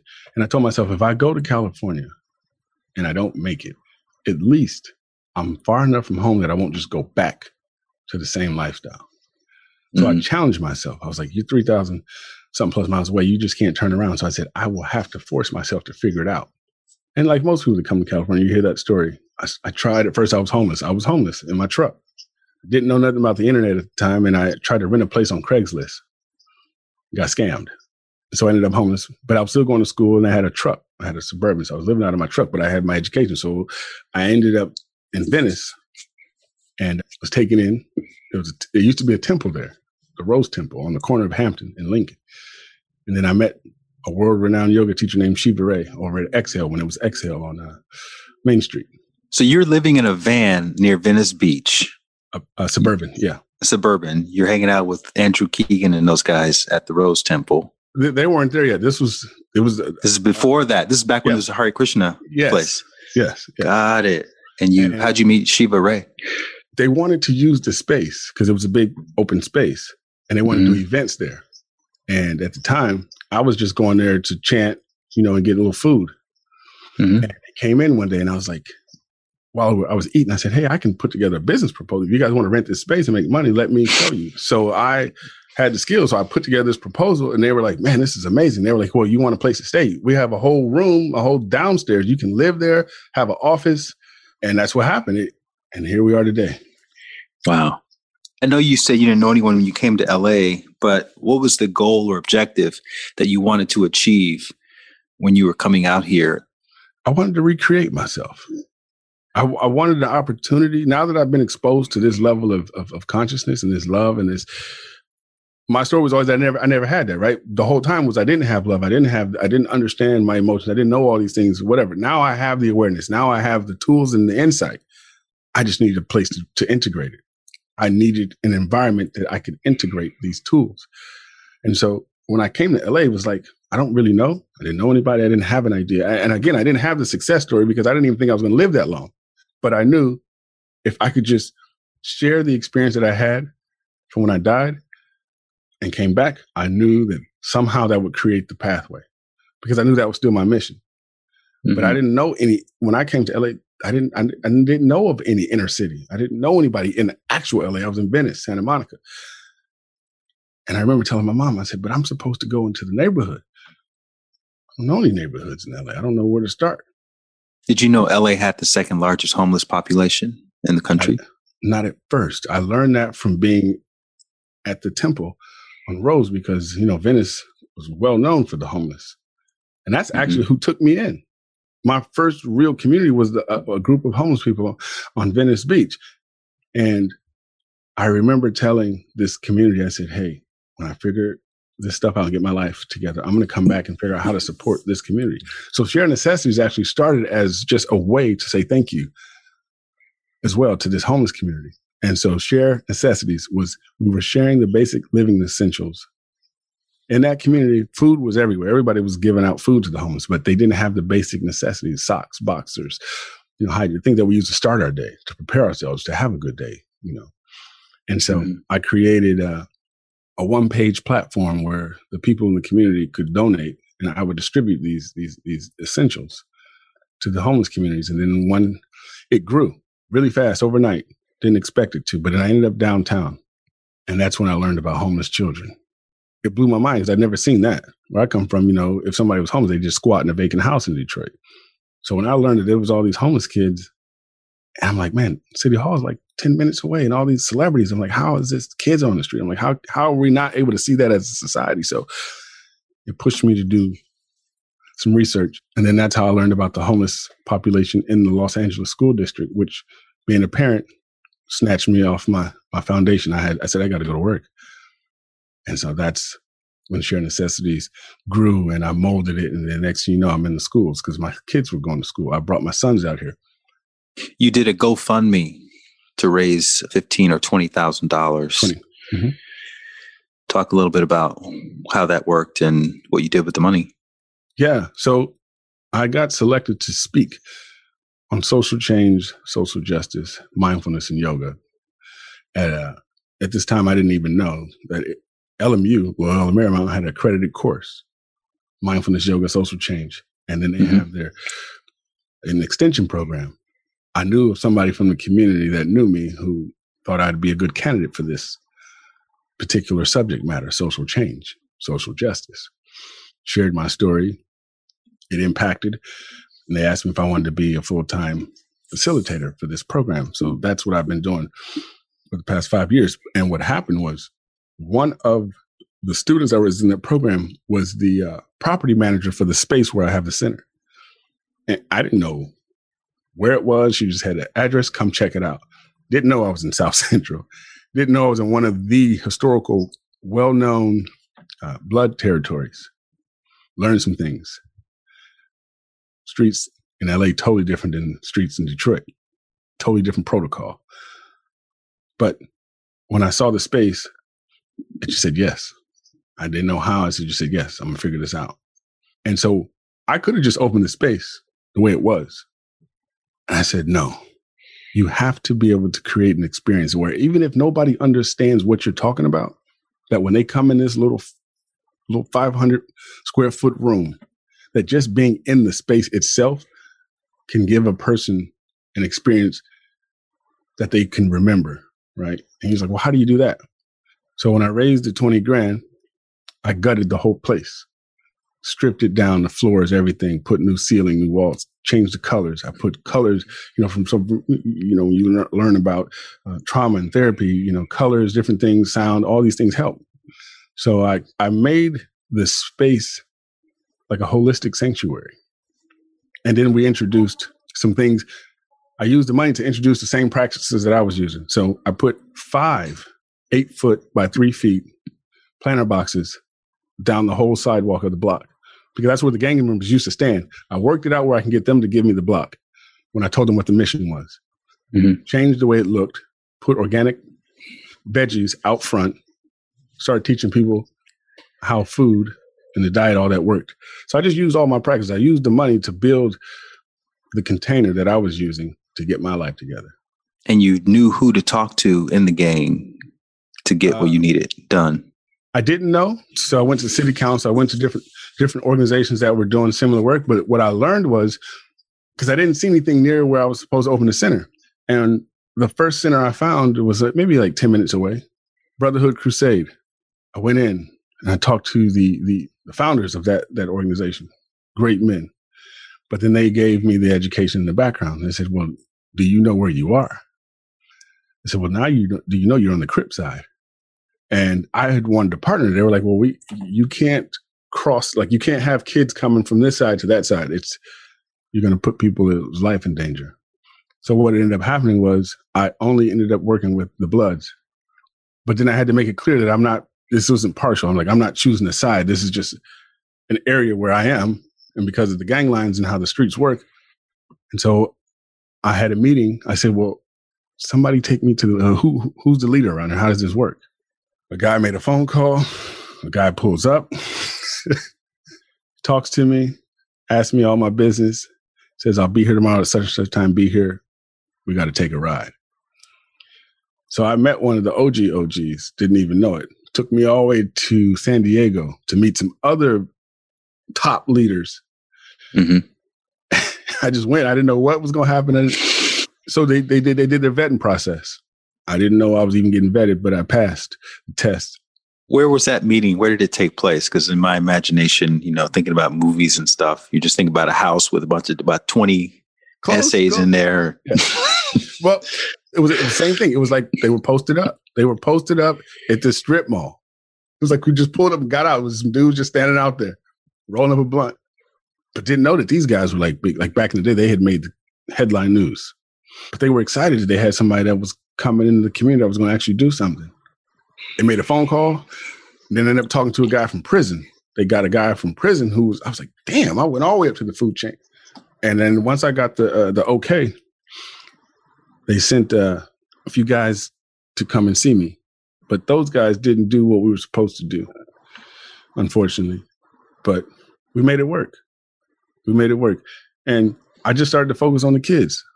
I knew who I was. I was like, hey guys, I know how this works, man. I get it. And you've been conditioned for so long. I'm not here to judge you guys. I said, but if I can create an opportunity for your kids to change their mm. story, and everybody resonated with that. You made it personal. Yeah. From the outside looking in, we see people and we're like, why do people do the things that they do? Well, we don't know the hmm. story, what keeps them stuck. But I was like, Where can I shift the needle? Where can I give somebody else an opportunity? So I was like, hey, what about our kids? Your kids. They're not rooted in this. I mean, they live in these communities, but they have an opportunity to still shift their mindset. If you want them to, you know, succeed in life, help me do this. And that's what happened. And so the only reason why Shared Necessities Next Level Community Center is successful is because of the actual street community, the street leaders and the community. They embraced me. They gave me the support that I needed as well. What was the data daily operation like through the center? What was what was happening? How many kids were coming through there? Being an outsider, I'll tell you right now, like my first year was it was just my office because mm-hmm. I had to build a relationship. I was out, I was an outsider with a completely new concept. It was almost like I gentrified this block. you know, that's what they told me. Said, oh, we never had a, we never had a black person come over and gentrify the neighborhood. I was, I said, well, hey, if it's got to happen, why not us? The relationship piece was huge. People had they had to know that I, and so what I learned was that there had been a lot of nonprofits and different entities coming in trying to create. But what happened was when it comes around the grant money, people were coming in, taking the photos, promising that they would change these neighborhoods and give these kids these things, but then they would leave because it's a hard area. You know, you're dealing, you're in, the, you're on the front lines, and if you don't have that street knowledge, you don't know how to build those relationships. Where, see, we didn't want to help the people that had the transportation or the means to get the services. I wanted to touch the people that walk past every day that nobody's speaking to that don't have the means. It's a different type of work. See, a lot of these nonprofits, and no judgment, God bless them all. But usually, what you're seeing is you're seeing people that have the means mostly to get into these or get to these locations. I wanted the people that woke up when you see them walking down the street, they may have one shoe on or pants are hanging off, or, you know, the ones that people, oh no, those are the people we don't talk to. That's who I went after because that's where the real change has to start is the ones that we're seeing on the wayside. So that's what I focused on. And so a sinner didn't register to them. They didn't get none of the stuff that I was saying. So what I ended up doing was have to take all of the programs outside on the corner. I had to hang, I went to their little huddles. I hung out with them on the street corners. Was it just you or did you have volunteers? It was just me at first because I didn't know the land. I didn't want to bring anybody down there and put us in a situation where now I'm trying to explain what happened to these volunteers. Mm-hmm. So I, for a year, it was just me. Who was your first volunteer? A brother that lived upstairs from the community center. He was sitting outside, rolling a joint. And the old story kicked in my head was, oh man, don't bother him. Mm-hmm. My street ways kicked in because now I'm in, I'm not in Santa Monica, I'm not in Venice. So some of my street mentality kicked in was like, you know, there's certain protocol. Don't bother him, leave him be. You don't know him. But I had to remind myself, I said, no, you're not here for that anymore. You're not on that frequency anymore. You need to connect with him. And so I did. I said, excuse me. You know, of course he looked at me. Fuck, he turned around like, what is this dude doing behind me? You know, and I told him. And I told him my name and I gave him my business card. And come to find, we had the same last name. And he had a little daughter at the time. She was a few months told him what we were doing. He came down. He was impressed, but he was from New York. But he lived over there for a while and he loved the vision. And he had a daughter. He connected. And so me and him partnered up. and so he would come down and volunteer and help me. Once a week, we would distribute organic, fresh produce to the neighborhood, to the community, to the families. We understood, you know, I understood through my own journey that, you know, there's a direct correlation between the food we eat and our emotions, you know, our emotions and our our mindset. Mm-hmm. So I just started with the basics, food. And I looked at a photo on your website, and you have there are many group photos with it looks like lots of volunteers, lots of kids, lots yeah. of activities. So really, looks like it really grew. Yeah, it grew, and lot, and there's a mix. There's photos of the school events, you know, because I'm still work. I was still working at the schools at the time, so you got the school events, and then you do have a lot of the, the community events. I do have a whole album of just stuff that was happening in South Central. Um, it grew, like I said, it took a couple years to to earn that trust, to get past those wounded stories of abandonment, and I didn't want the community to feel like I was coming in there to save them. I wanted to give and gift the community with the same blessing that I had was when I found myself, when I saw the value of myself, I began to move different. I began mm-hmm. to think different. And that's the gift that I wanted to bring to the community. And that led to mm-hmm. the formation of Mind Elevation as well, where you help people rewrite their past trauma. Yes. I consider myself a trauma expert without going and getting all the credentials. And I'll tell you why, because some of the things that I've overcome, even the experts couldn't tell me. They couldn't give me the answers. When I was going to all the counseling, when I was seeing some of the best therapists, you know, my mom always found a way to get me to some of the best. They couldn't answer my questions, right? They didn't have the solutions. And I was like, well, I'm going to learn. I want to fill in the blind spots. The only way to do it was I had to put myself out there. And I'm like, Arjuna, you showed up 110% back in those streets of Detroit to do shit that you knew wasn't of value, that served no purpose other than mm-hmm. the ego. So I was like, now that you're here on this plane where you can help change lives by the thousands, and you want to come up with a story about why you can't, I was like, no, no, no, no, no. Let's get out here. And I knew one thing was that love. And the two ingredients that I used was the forgiveness and the compassion that I got to experience when I was laying on that floor dying. That's the same energy that I had to bring to this community. Mm. Because when I saw everybody that reminded me of the old me, you know, there was a little the stories, the judgment. Just in that, it can change the frequency. It can change the way that young brother who's coming up the street sees you and feels you. If you could go back before you got shot, yeah, right, to 19, 18 year old Arjuna, mm-hmm. have a conversation with him, knowing everything you know now, mm. what would you tell him? If I could have just played with the concept of loving myself a little sooner, I believe everything happened the way it's supposed to happen. But if I had to go back and answer the question, if I could have just played with loving myself a little sooner, because that's really what this whole journey has taught me.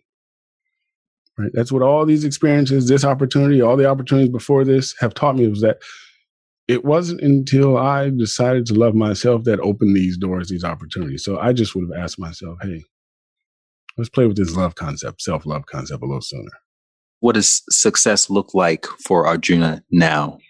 Creating an opportunity to expand this knowledge, these tools and gifts.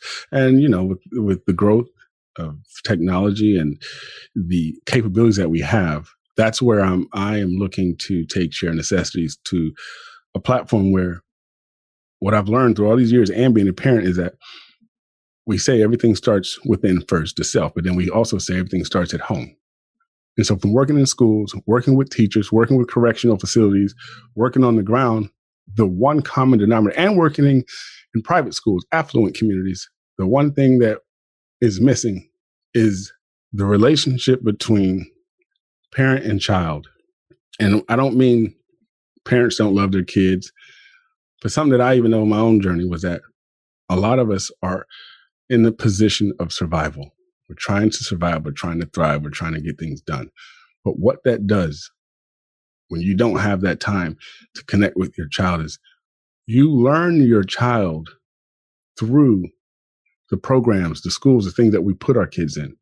Most of the times, parents, what I was learning is that parents were finding out about their kids through our program or through a teacher, what was being reported back.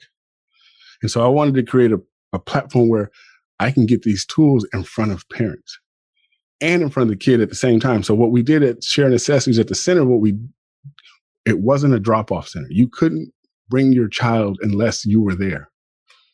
It was a hard, painful rule that I held to, but I knew that was the missing piece. And so what it did was when the parents started seeing their kids in this way for the first time, literally now, all you see is the kids and the parents walking around. There, there's more engagement with the fathers and their daughters or the fathers and their sons. And so when I saw, and then from talking to parents in the in the affluent communities, a lot of the kids were would share when I would teach in the elementary schools with me is that, well, you know, mom and dad is always busy or they always had sports. So there was this gap where the parents aren't able to really articulate or connect with what the kids are learning because a lot of us as parents didn't have these tools and skills when we were kids. We know they're valuable. We put our kids in those positions and we just hope and encourage them to keep going and doing the best that they can. But it's even far more effective when you understand that process that your child is going through from an emotional intelligence perspective. Because now you're able to hold the space and support your children when they go through their emotions and the things that they got to go through that we all went through because you have the you know what it looks like now right you're not sending your kid to the room every time you get it now oh this means stop take a moment let's connect why you know breathe like things that help us connect to ourselves so i wanted to create a platform where i can get these again human fundamentals in front of everybody regardless of what you look like where you're from what your status is that's beautiful I think that's a great place to to stop. We've yep. we've made it through the end of the tunnel. now you're out here shining your light, which is awesome and such a great story. I like to ref- just offer a few reflections at the end of these conversations, just to really bring it back around, not necessarily to tie it up in a bow, but just to bring it back around to how it all started. And you know, it's interesting that your favorite activity was just being outdoors. But I think being outdoors was really a byproduct of you wanting to escape pain and feeling of discomfort. And now that's what you do for kids and for the unseen, you know, the, the invisible populations is you help them escape that pain, give it a little reprieve, even if just for a moment, even in, in their own home, because a lot of kids don't feel seen by their parents yes. and caregivers, and you help to bridge that connection. And I just love how when when we talked about what you would say to young Arjuna, I'm not sure as much you can say that can offer the value of the experiences that you have had to go through and those conversations with God that you had to have in order to find your true purpose, your your true calling. And I think that's a reminder for all of us that there's just this purpose in everything, especially the stuff that you don't want to do, you don't want to have to do. And that's it's also the the premise of the Bhagavad Gita is the route to self-realization is directly through the the very thing you don't want to have to do. Yeah.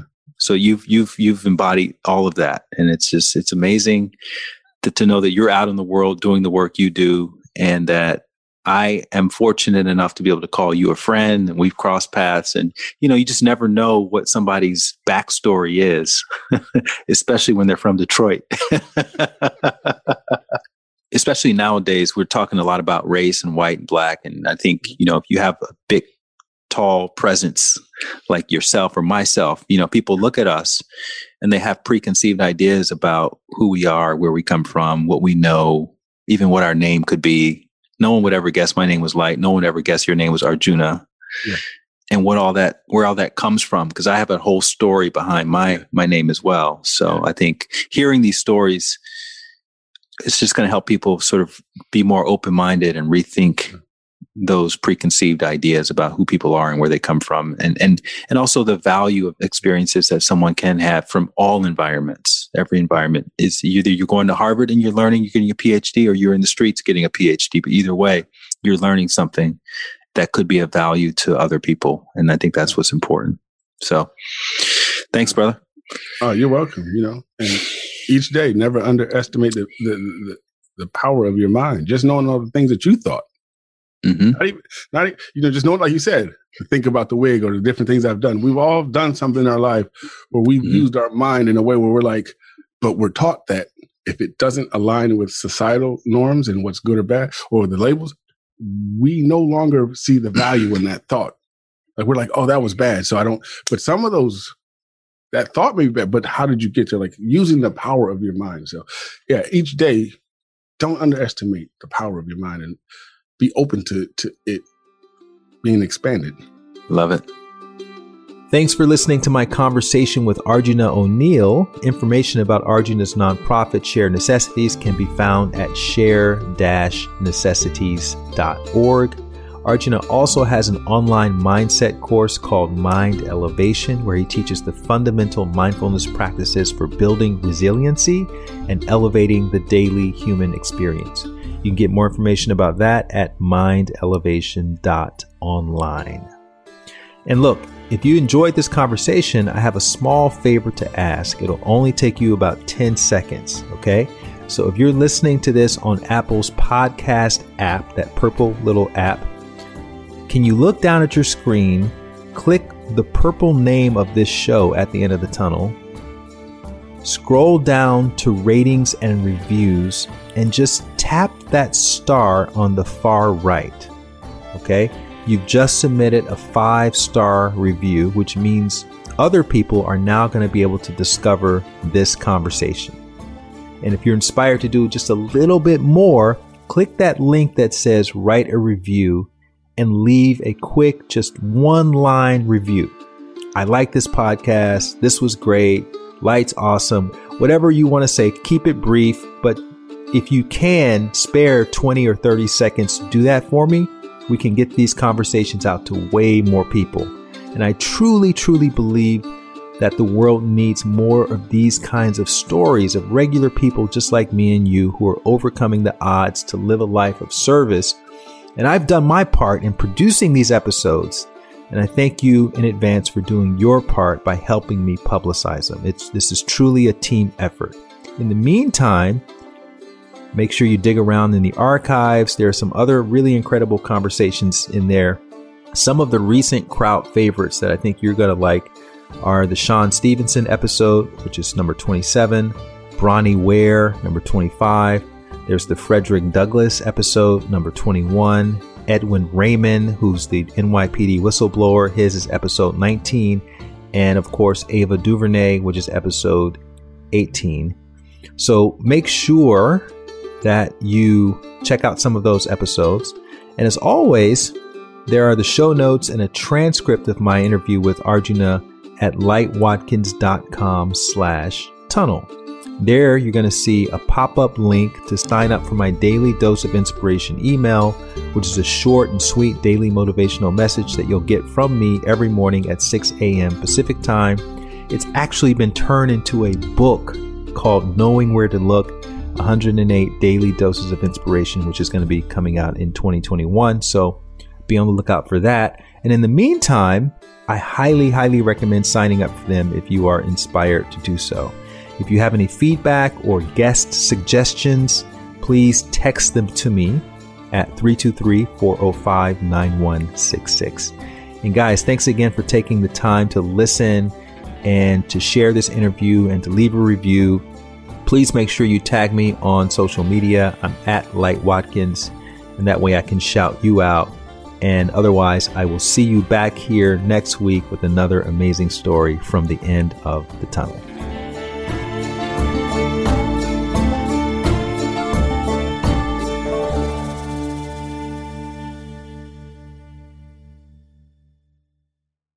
If you want to get a little extra nudge when it comes to following your heart and taking leaps of faith and believing in yourself each day, then you want to sign up for my free daily dose of inspiration email you'll join 30,000 other subscribers who receive a short inspirational story or anecdote that's meant to inspire you to become the best version of yourself each day.